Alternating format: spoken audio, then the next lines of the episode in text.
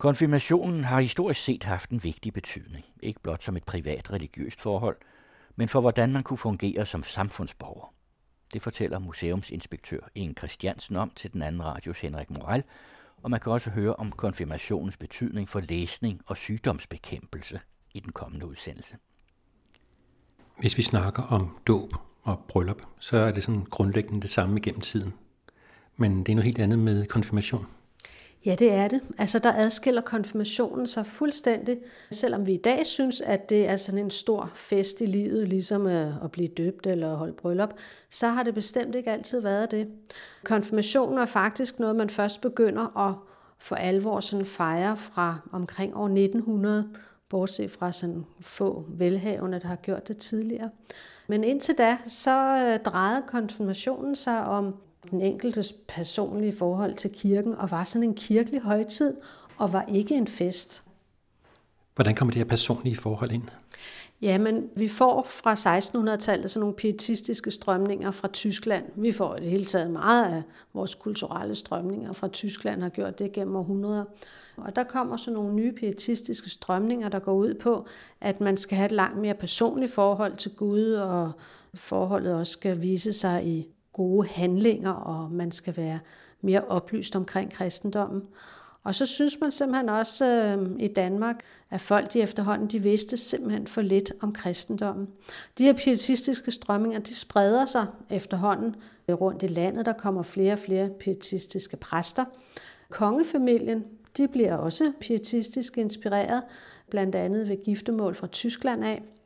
I 1735 der bliver indført sådan en helligdagsforordning, der virkelig sætter spot på, at nu skal vi altså sørge for at holde helligdagen, og man skal gå i kirke, og man må ikke arbejde.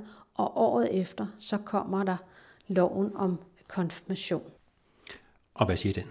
Ja, den siger, at alle lutheranere skal konfirmeres. Det vil sige, det var næsten alle i Danmark, der skulle konfirmeres. Det var ikke en kristenficering af befolkningen. De få jøder eller katolikker, der var i Danmark, det var ikke dem, man var ude efter. Men alle andre skulle konfirmeres. Og der var en hel masse ting, man ikke kunne komme til i samfundet, hvis ikke man var konfirmeret. Man kunne ikke øhm, komme til at feste en gård, man kunne ikke få lov at gifte sig, man kunne ikke komme ind og aftjene sin værnepligt eller blive soldat, man kunne ikke være vidne, man kunne simpelthen ikke komme til at, at fungere ordentligt og komme i gang med sit arbejdsliv, hvis ikke man var konfirmeret. Så det blev med det samme noget, alle unge kom til. Men det var ikke 14-årige, der fra starten af kom til at blive konfirmeret? Nej, altså jeg har siddet og undersøgt i kirkebøger. I starten så kunne de være op til en 5-26 år, dem der blev konfirmeret, og de yngste fra 14 år.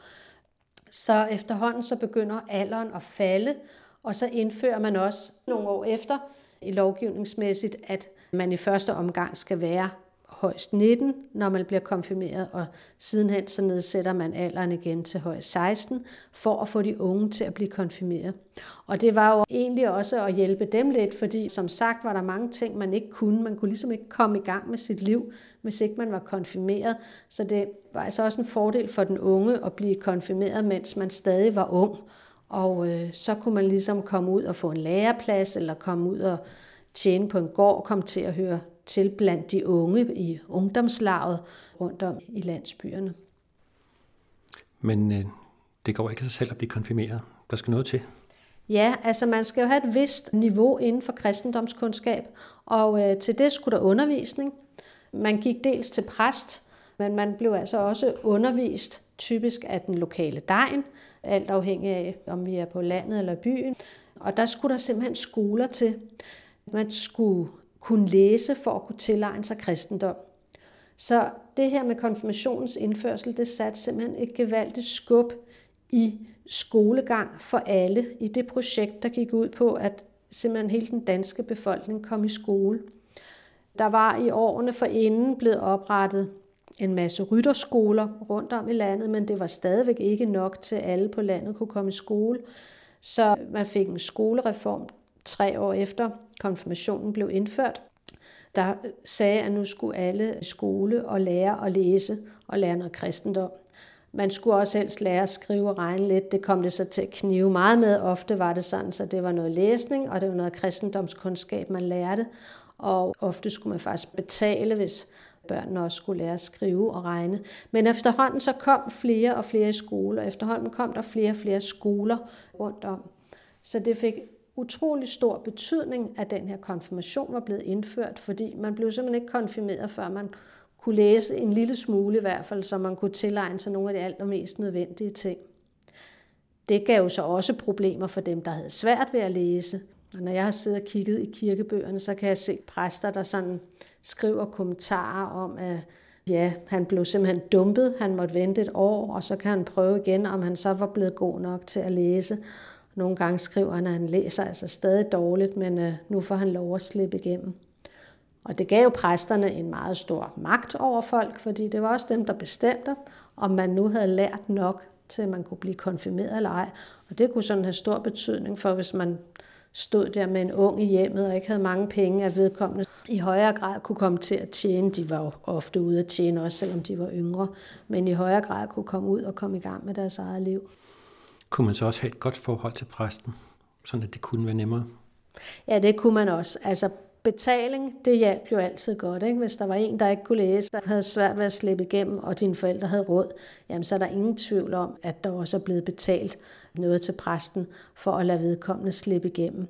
Og så andre gange, så kan vi simpelthen se, at præster også kan have sådan en social forståelse og skriver om, at jamen, vedkommende kommer altså også fra et utroligt fattigt hjem eller har haft nogle hård barndom. Og så ligger det lidt mellem linjerne, at han har lavet vedkommende slippe lidt lettere igennem end andre. Hvor lang tid var så den her betydning af konfirmationen? Den bliver ved med at have den betydning, når vi kommer længere op i tid, at øh, skolegang og konfirmation følges ad.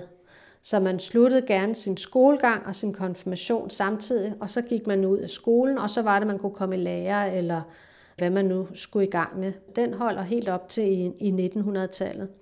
I 1800-tallet var det sådan, at man havde konfirmationer typisk to gange om året, og de lå der i april og i november, og det fulgte sådan landbrugsåret, men fulgte også der, hvor man typisk skiftede plads som kal eller som pige på en gård, at det lå der ja, i foråret og efter at høsten var overstået til 1. Øh, november.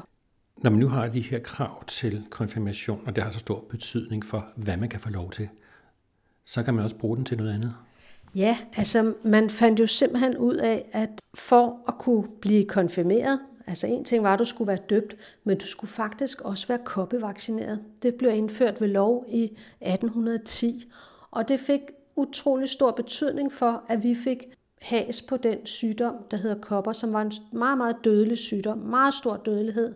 Men vi fik en hel befolkning vaccineret mod kopper, fordi at det var jo også præsten, der skulle føre regnskab med dem, der var blevet koppevaccineret. Man fik en attest på, nu er du koppevaccineret, og det blev indført i øh, kirkebøgerne. Så der stod også kolonner med, hvornår var man døbt, og hvem var fader, men derudover stod der altså også, hvornår du du blevet koppevaccineret. Og nu ved vi jo lige, at øh, man skulle jo konfirmeres, og står du der og er ikke blevet koppevaccineret og skal konfirmeres, så blev det ligesom fanget op. Og der bliver jo simpelthen på et tidspunkt indført fængselsstraf, hvis ikke du er konfirmeret. Så skal du konfirmere, så i første omgang skal præsten prøve med ekstra undervisning, men ellers derefter, så kan man simpelthen komme i fængsel for det. Så konfirmationen fik stor betydning for, at en hel befolkning blev koppevaccineret.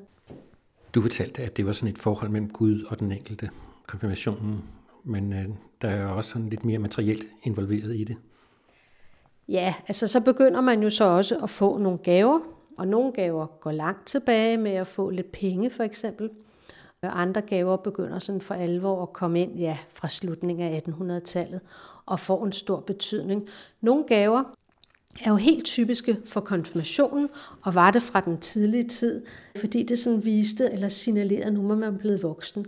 Så der kan være sådan noget som at få et cigaretrør eller få et lommeur det var noget, der signalerede, nu er du altså voksen. Det der med ryge havde vi jo for et helt andet forhold til. Altså, der var jo mange, der røg, før de blev konfirmeret. Men når de var blevet konfirmeret, så var det altså helt normalt at ryge, og man blev ja, opfordret til det faktisk ved at få et cigaretrør i konfirmationsgave. Hvordan har det så været med konfirmationstøj? Ja, konfirmationstøjet har jo sin helt egen og særlig og spændende historie, blandt andet fordi, at der ret tidligt blev lovgivet om, hvordan konfirmationstøjet måtte se ud. Konfirmationen blev som sagt indført i 1736, men oppe i 1780'erne, 1784, der bliver der indført en lovgivning for, hvordan pigernes konfirmationstøj i byen måtte se ud, og den var detaljeret. Deres kjoler måtte være sorte eller hvide. De skulle være lavet af nogle bestemte former for stof. Det pynt, der var på, skulle være lavet af det samme stof som kjolen, eller røde eller hvide bånd. Så skulle de være dækket til op i halsen med et øh, tørklæde. Og øh, der står også i forordningen, hvad baggrunden er der står, at forældrene bliver sat i økonomisk forlegenhed ved, at de simpelthen er blevet for dyre, de her kjoler. Det har altså udviklet sig gennem årene til sådan noget mere og mere overdådet, noget pigerne har nok presset på, i hvert fald for dem, der overhovedet kunne have råd til det, og øh, de ville have mere end en kjole. De ville have både en kjole til konfirmation, og så ville de have til deres første aldergang. Så vi var ude i to kjoler. Så der står faktisk også i forordningen, at man skal bruge samme kjole til konfirmation og til første aldergang. Og derudover så har de sikkert også udviklet sig til at være alt for nedringet, i og med at vi kan læse, at øh, halsen skal være dækket til af det her tørklæde. Og hvis vi så samtidig ser på, hvordan 1700-tallets mode har set ud for piger og kvinder indtil da, så var den meget nedringet. Og den var jo i det hele taget meget farvestrålende dyre, dyre silkestoffer med dyre besætninger. Så man kan godt forstå, at den her forordning kom. Og faktisk så ser det ud til, at den blev fuldt. I hvert fald var det sådan, så konfirmationstøjet ændrede sig omkring det tidspunkt. Nu siger du, at det galt byerne. Hvorfor ikke på landet? Jamen på landet var der ikke brug for det, fordi der havde man året for inden i 1783 fået en anden forordning, der bestemte, hvordan deres tøj måtte se ud for både ja, mænd og kvinder, piger og drenge. Og den gik på, at tøjet skulle være lavet af hjemmegjorte materialer. De måtte ikke købe stof og lave, så deres tøj skulle være lavet af hør eller af uld, som var det, de selv kunne lave. Ikke noget med silke, ikke noget med dyrt klæde, som var sådan noget fint uldstof, man importerede. Der måtte kun være silkestof som bånd, silkebånd, for eksempel på huerne eller sat på skørterne. Ikke nogen ja, silkebluser eller fine ting. Så der havde man allerede en begrænsning og en fastlægning af, hvordan tøjet skulle se ud og hvad det måtte være lavet af af materialer. Og drengene i byerne har man så sandsynligvis ikke haft de problemer, man hentyder til i forordningen. De skulle ikke have to sæt tøj til, og de øh, var så heller ikke forblottet. Så det problem har man ikke haft med dem. I det hele taget så spiller drenge sådan lidt mindre rolle, når vi snakker konfirmationstøj. Ja, og det bliver de jo ved med hele tiden, fordi de udvikler aldrig særligt konfirmationstøj, der sådan adskiller sig fra andet pænt tøj når vi ser historisk på det. Drengenes konfirmationstøj, det bliver ved med at være det, der nu er det pæne tøj, og det er jo selvfølgelig forskelligt, hvor vi er henne i tid, om det er matrostøj, om det er en habit, om det er gabardinebukser og en hvid skjorte, eller hvad det er, vi er ude i. Hvorimod pigerne, de udvikler særligt konfirmationstøj, faktisk fra den her forordning kommer. Der har man det her med, at en konfirmationskjole er en sort eller en hvid kjole. Jeg vil så sige, at der er noget andet, der også hjælper den her konfirmationsforordning, og at konfirmationstøjet ændrer sig, fordi det ligger simpelthen også i tiden, at der sker et modeskift. Så det er her, vi får de hvide kjoler ind. Ampiretiden venter lige rundt om hjørnet. Vi får de lange hvide kjoler i tyndt hvidt stof, der bliver meget moderne. Så der er et skift, der ligger alligevel. De bliver jo så ikke øhm, ved med at, at blive konfirmeret i hvidt tøj. Når vi kommer op i 1800-tallet, er der nogle ganske få eksempler på hvide konfirmationskjoler. Ellers så går man så over til, at det er sort. Altså i næsten hele 1800-tallet, så bliver det sorte konfirmationskjoler, der er det største del af befolkningen bliver konfirmeret i. Bortset fra, at man kan så også altså, blive konfirmeret i det, der nu er egens lokale festdragt. Det var også brugt blandt bønderne. De sorte dragter, det er så også svarende til, øh, hvad man har som brudedragter? Ja, det ligner de meget. Og det følger meget den mode, der også er for brudetøjet med de sorte brudekjoler, og vi har de sorte konfirmationskjoler. Og man kan sige, at historien er lidt det samme om, at den sorte kjole var så anvendelig bagefter. Så den kunne bruges umiddelbart, som den var, som øh, en pæn kjole bagefter til, når du skulle til nogle andre fester. Og øh, er du ude blandt bønderne, hvor du bruger egens dragter, jamen så var det jo også en festdragt, og så kunne du bare bruge den samme dragt til de andre fester, du nu skulle til. Skiftet fra sort til hvid, følger den så også tid med bruddragter? Ja, de følges ad, altså nogenlunde af flere og flere, når vi kommer i slutningen af 1800-tallet, begynder at blive konfirmeret hvide kjoler. Men det store skift, det kommer sådan lige omkring 1. verdenskrig. Til gengæld så er det meget mere drastisk i konfirmationskjolerne, kan jeg se. Fordi du har jo en hel gruppe, der skal konfirmeres på en gang. Når der er nogen, der skal giftes, så er det sådan en af gangen. Og der bliver man altså ved med at se sorte brudekjoler meget længere op i tid end konfirmationskjolerne. For konfirmationskjolerne, der er det altså endelig forbi, når vi er i 1915. Og det går meget hurtigt i årene 1910 til 1915. Det er simpelthen sådan, når jeg har siddet med konfirmationsårgange og set på dem, så kan jeg se, at det ene år, når så er halvdelen i sorte, og den anden halvdel i hvide, og det næste år, så er alle i hvide kjoler. Så det går hurtigt. Og så er de altså væk. Der er ikke nogen, der bliver konfirmeret i sorte kjoler, når vi når op på den anden side af 1920 i hvert fald, ikke? og stort set heller ikke efter 1915. Hvor i brudkjolerne, der kan man blive ved med at se brudekjoler i 30'erne, og egentlig også længere op. Konfirmationstøjet, pigernes, mm. det følger så også en ændring med moden. Ja, så følger det jo så ændringerne, der kommer med moden. Så det vil sige, at den kan være helt lang i begyndelsen af 1900-tallet, og så begynder længden at gå op og blive forholdsvis kort i 20'erne, og livet falder ned omkring hofterne, og følger trods alt moden. Det man kan se, når man går over til at få de hvide konfirmationskjoler, det er, at efter konfirmationen, så begynder man i høj grad at omfarve det var jo ikke nødvendigt med den sorte kjole, men det gjorde man altså med den hvide kjole, fordi man havde stadigvæk ikke sådan, så almindelige mennesker kunne tillade sig at have en kjole, der kun blev brugt én gang, og så blev hængt væk. Så konfirmationskjoler blev næsten altid omfarvet frem til 1970. Der har det været almindeligt. Få er ikke blevet og er blevet gemt, som de var, men langt de fleste blev omfarvet, eventuelt også omsyet, så kunne de bruges til en fin sommerkjole eller en festkjole. Og faktisk skete der det samme med skoene. Man øh, havde jo før brugt sorte sko, de var meget anvendelige. Og da man så går over til hvide sko, begynder man faktisk også at omfarve dem. Man kunne gå til skomaren og aflevere dem, og så få dem farvet, så havde man fine selskabssko bagefter, at der var røde eller grønne, eller hvad det nu skulle være. Under 2. verdenskrig, der kunne der blive nogle problemer med stoffet. Ja, under 2. verdenskrig var det jo virkelig slemt at få fat i noget ordentligt stof. Vi har jo stofrationering indtil 1949, så det er jo fire år efter krigen. Men det var meget svært at få noget ordentligt stof under krigen, hvis ikke man havde nogle gode forbindelser.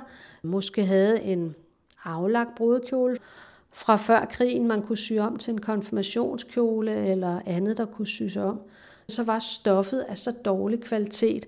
En af mine informanter har berettet om hendes konfirmationskjole, den skulle jo også omfarves efter konfirmationen her under krigen, men den gik simpelthen i opløsning i det farvebad, fordi at stoffet var så dårligt, så det forsvandt ud i ingenting. Hvad var det for noget stof, man kunne bruge, som var så dårligt? Det var lavet af alle dårlige materialer. For eksempel øh, så til drengenes habiter, så kunne de være lavet af fæhår, altså hår fra kvæg, i stedet for, at det stak, og det krassede, og det gik fra hinanden for et godt ord. Det kunne være som for mellemlag, når man skulle have for noget, så kunne det være, at man simpelthen brugte papir og lægge der ind. Opfindsomheden var jo det hele taget meget stor under 2. verdenskrig. Man, skulle man have lavet en pæn vest, jamen, så kunne man simpelthen have lavet den af papir, fordi man ikke havde ordentlige materialer til det. Så sker der noget efter 2. verdenskrig. Der bliver noget overflod. Ja, altså det er jo tit sådan, så kommer der en modbølge mod det, der har været før. Der kommer New Look-moden, og nu bliver det moderne at vise overflod i sine kjoler, altså bruge enormt store mængder af stof. Så man får sådan nogle kjoler med meget vige skørter, det der sådan hedder en hel sol, og med meget sådan feminine former. Og så kan man sige, kommer vi op i 60'erne, så har vi jo mini, midi og maxi. Du kan både have noget, der er helt langt og knælangt, og op i slutningen af 60'erne, så kan du få den helt lovkort som fin konfirmationskjole. Og hvad så i dag?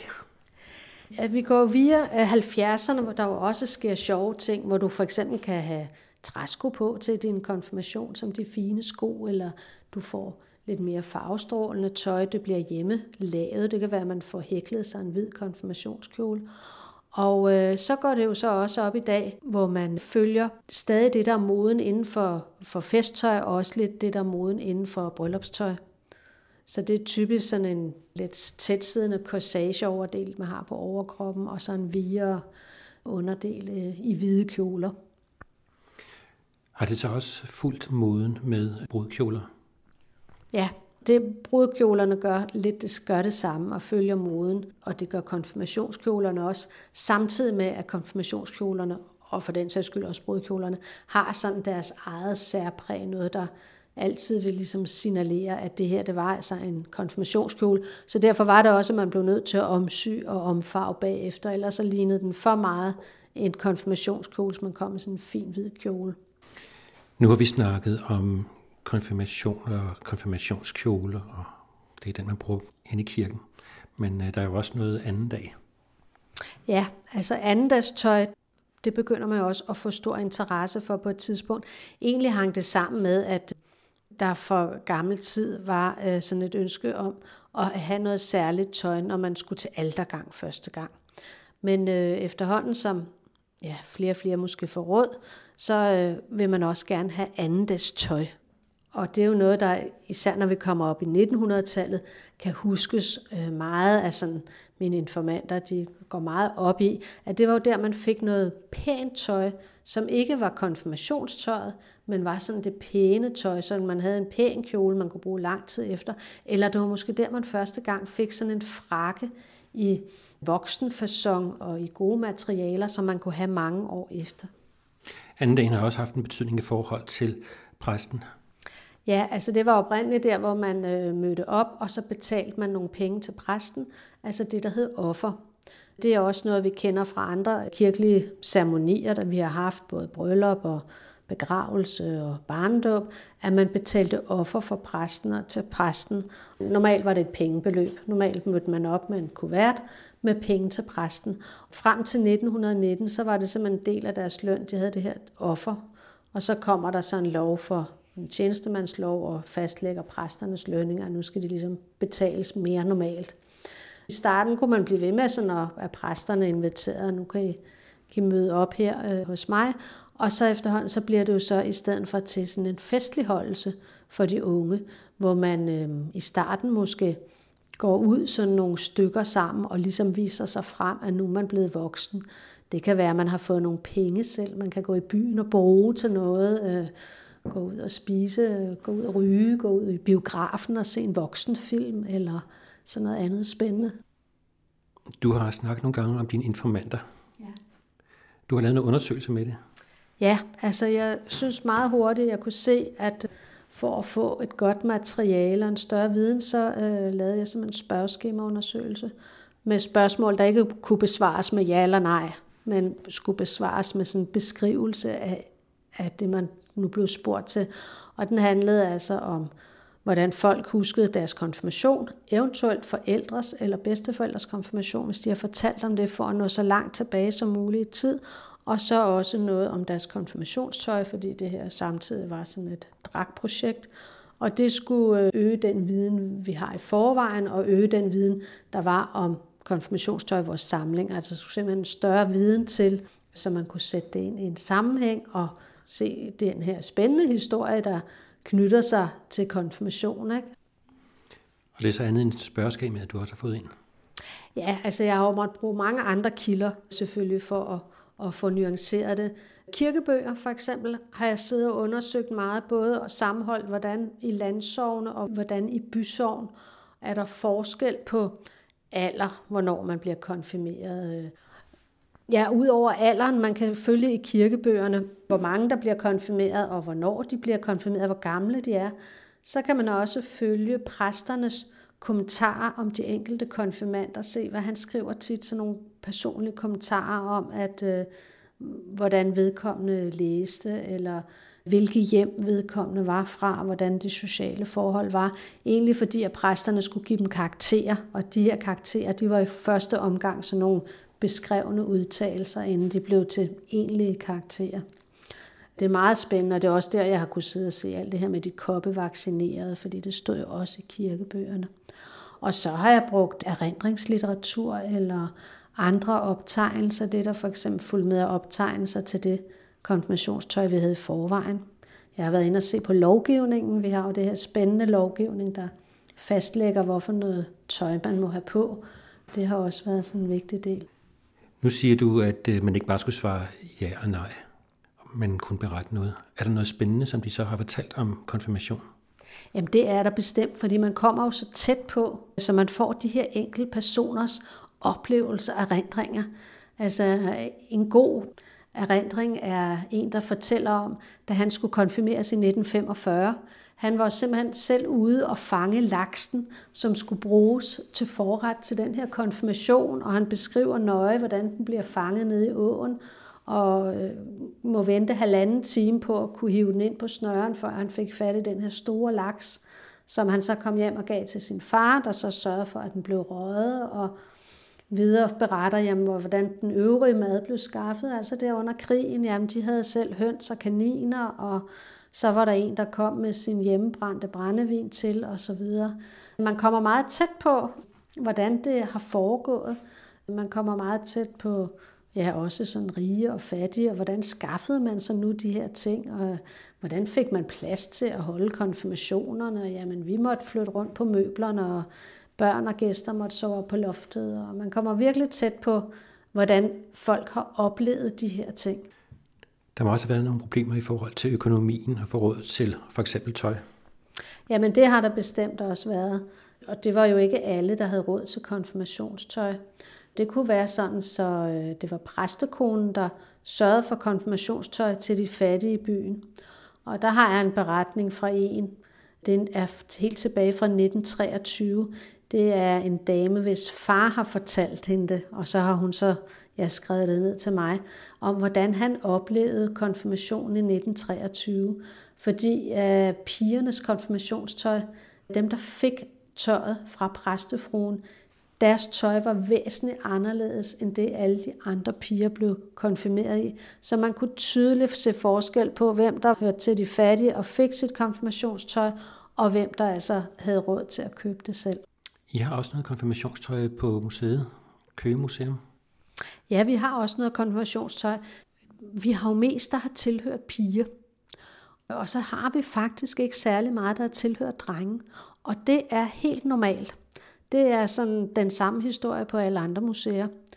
Og det var jo fordi, at drengenes konfirmationstøj, det var det almindelige pæne tøj, så det brugte de jo bare efter konfirmationen og sled op, og så blev det ikke bevaret og gemt. Så faktisk, da jeg lavede det her projekt, så fik jeg så noget konfirmationstøj ind fra nogle drenge. Der blev sådan lidt opmærksomhed på det. Det var typisk nogen, hvor de var begyndt sådan at skyde voldsomt i vejret og vokse lige efter deres konfirmation, så de havde slet ikke nået at bruge det efterfølgende, var vokset ud af det med det samme. Så der fik vi noget ind. Men ellers er det ofte det, man ser, at det er pigernes konfirmationstøj, der er blevet bevaret og gemt. Drengene derimod, deres tøj har lignet når man almindelig pænt tøj, så det har de kunne bruge bagefter og har brugt op. Der må også være noget forskel i tid, så hvornår man kan få det originale konfirmationstøj, og hvornår man kan få noget, der er omsyet og omfarvet. Ja, man kan se en tydelig forskel, der skiller sådan omkring 1970, at indtil da, der er det normalt at omfarve og omsy. Og dermed så, øh, ja, så findes det ikke mere, fordi så bliver det jo slidt op bagefter. Findes det, så har vi for eksempel en, der er omfarvet til en meget fin grøn farve. Men fra 70'erne, der får vi det her overflodssamfund, hvor du har råd til at bare bruge en kjole en gang, og så gemme den. Så der findes langt flere kjoler tilbage fra den tid. Længere tilbage, så er det sådan noget lidt særligt, at nogen har kunne gemme deres kjoler. Den undersøgelse, du har lavet, hvad er den så blevet brugt til? Jamen, der er jo blevet skrevet en bog om det, der hedder Konfirmation og konfirmationstøj, hvor man kan læse øh, meget mere om det. Jeg fik også i sin tid lavet særudstillinger om det og så videre. Ikke? Men der ligger simpelthen en bog om det nu. Det er så også en måde at få samlet på, at den viden, som du har indsamlet, at den også øh, bliver anvendelig for andre. Ja, anvendelig og meget nemt tilgængelig. Altså, man får den viden ud, og man får den sammenholdt med, hvad har vi i museernes samlinger, hvad har almindelige folk øh, eller alle mine gode informanter kunne bidrage til med ny viden her, og masser af fotografier er der, som man kan sidde og sammenligne med måske hvad man selv har derhjemme i sine gamle familiealbums, eller hvad man selv kan huske, og også kan bruge lidt til at tidsbestemme efter, hvis øh, man sidder der, og hvor jeg kan vide, hvor gammel det her er, jeg har, og jeg ved ikke helt, hvem det er, sådan noget. Ikke? Så nå, men det er jo det der, jeg kan genkende der. Og så får du også peget på nogle kilder, som man kan anvende og nemt kan komme til. Ja, og det gør jeg også sådan, så man kan, ja, hvis man ligesom vil, vil midre med det, ikke? og vil undersøge noget selv eller læse videre. Udsendelsen var tilrettelagt af Henrik Moral og er en del af den anden radioserie Museer skaber viden.